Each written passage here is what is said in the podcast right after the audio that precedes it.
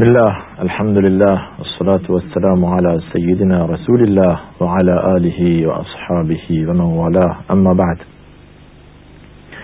سلام خدمت بینندگان ارجمند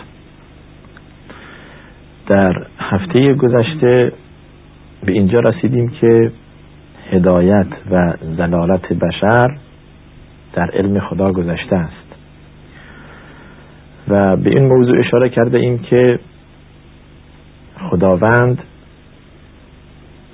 نخواسته که بندگان گمراه شوند اما بندگان خود گمراهی را انتخاب کردند. اون که گمراه می شود خودش گمراهی را انتخاب کرده.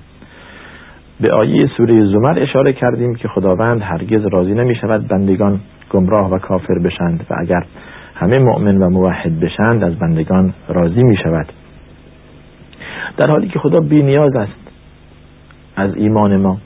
در حدیث داریم که رسول الله صلی الله علیه وسلم در حدیث قدسی از خداوند روایت می کند که اگر تمام بندگان از اول تا آخر جمع شوند و همه مؤمن شوند و همه موحد شوند و همه با تقوا شوند چیزی به ملک خدا اضاف نمی شود و اگر هم همه جمع شوند و همه کافر شوند و فاجر شوند و لیاز بالله چیزی از ملک خدا کاسته نمی شود حالا این بنده است که نتیجتا ضرر می کند زیان و ضرر زلالت به بنده می رسد نتیجه خیر و خوبی هدایت هم باز متوجه بنده است. بنابراین پس در هر دو صورت بنده باید دقت کند که خوبی و بدی را از همدیگر تشخیص بدهد و ببیند.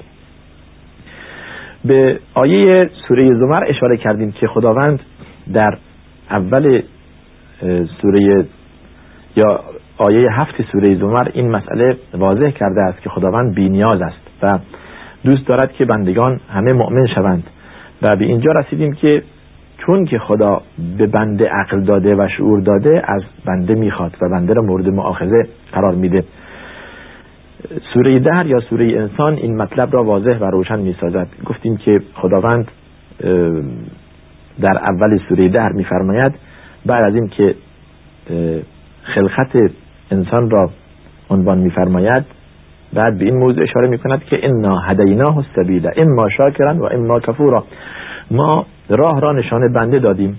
حالا بنده یا شاکر باشد یعنی مؤمن و موحد باشد یا کافر و بیدین باشد. اختیار دست خود بنده است. بنابراین بنده مخیر است نه مجبور. یعنی اگر شما ای بنده گمراه هستید خداوند شما را مجبور به گمراهی نکرده. و این تصور تصور باطلی است که انسان چنین تصور کند که حالا چون که خداوند همه چی دست اوست قضا و قدر و سرنوشت چنین بوده است که انسان گمراه شود. مشرکین هم علیاذ بالله همینو می‌گفتن. لو شاء الله ما اشرکنا ولا آباؤنا. اگر خدا خواسته بود ما مشرک نمی‌شدیم. پدران ما هم مشرک نمی‌شد. این ادعای باطلی است. خدا هرگز نخواسته شما مشرک بشوید یا شما ولیاذ بالله کافر بشوید. خدا خیلی صلاح بنده را می‌خواهد. حالا اگر چنین باشد که خداوند عرض کردیم که دوست داشته باشد که بندگان همه کافر بشوند و به خاطر کفرشون به جهنم ببرد و بسوزاند ما صفت ظلم را نسبت به خدا دادیم ولی بالله. و خداوند از این که ظالم باشد مبراست. خدا به بنده هیچ وقت ستم نمی کند در آیه داریم که حتی مثقال ذره به اندازه ذره هم خداوند ستم به بنده نمی کند این بنده است که خود به خود ستم می کند به آیه سوره کهف هم اشاره کردیم. گفتیم که سوره کهف هم همین معنی را در بر دارد. در آیه و قل الحق من ربکم فمن شاء فلیؤمن و من شاء فلیکفر. در اینجا آخر برنامه بود که به این آیه رسیدیم. این حق تلخ که برای بعضی ها تلخ است از طرف خداوند است. حالا فمن شاء فلیؤمن و من شاء فلیکفر. کسی که خواست به این ایمان می آورد به یکتا بودن خدا ایمان می آورد به رسالت رسول الله صلی الله علیه وسلم ایمان می آورد به قرآن ایمان می آورد به روز قیامت ایمان دارد میشه یک انسان مؤمن و موحد و درستی. کسی که خواست هم ایمان نمی آورد ضد ایمان یعنی کفر کافر می شود ولی بالله. اما نتیجه کفر چنین است که انا اعتدنا للظالمین نارا احاط بهم سرادقها. ما برای ستمکاران آتشی در نظر گرفته ایم که تمام بدنشون رو در بر می‌گیرد. و این یستغیثو یغاثو این کلموت اگر طلب آب کنند به آنها آبی داده می شود که داغ است مانند روغن داغ. که چون به صورت و پوست آنها نزدیک شود پوست را از صورت جدا کند. یشف الوجوه. بئس شراب خدا میفرماید چه بد آبی است. و ساعت مرتفقا. و چه بد مکان و معوایی است برای کافران. نتیجه کفر. نتیجه ایمان پس چی میشه؟ دنباله همین آیه. میفرماید ان الذين امنوا وعملوا الصالحات انا لا نضيع اجر من احسن عملا کسانی که اهل ایمان و عمل صالح بودن هرگز ما کوچکترین عملی که انجام دادند از اعمال از اعمال خیر ضایع نمی‌کنیم. اولئک لهم جنات عدن تجری من تحتها الانهار. بهشت برین از آن, از آن آنهاست. نتیجه میفرماد نهایت آیه نعم الثواب و حسنت مرتفقا. چه خوب پاداشی و چه خوب معوا و مقر و مسکنی برای مؤمنان یعنی بهشت. این نتیجه کار خداوند راه را مشخص کرده نتیجه راه را هم مشخص کرده بیان فرموده. حالا اختیار دست ماها بندگان است. کدام بپذیریم؟ بنابراین هیچ اجباری در اینجا نیست.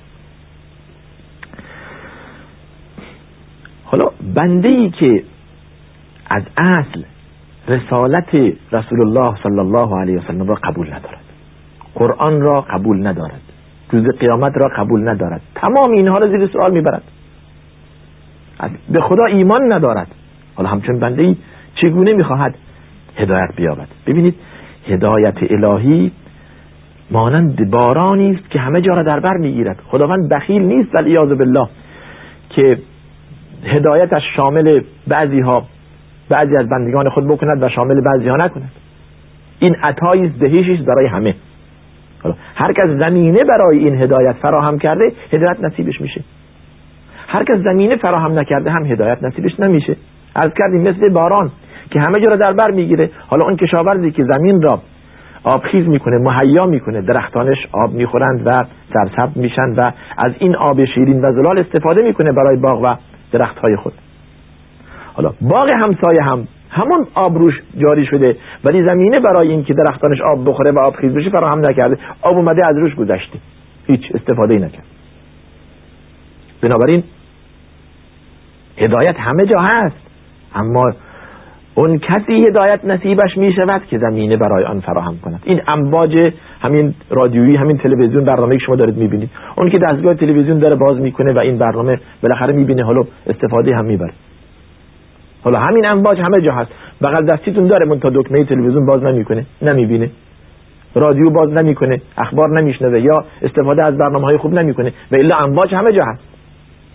بنابراین هدایت الهی همه جا هست خیلی عام و شامل هست.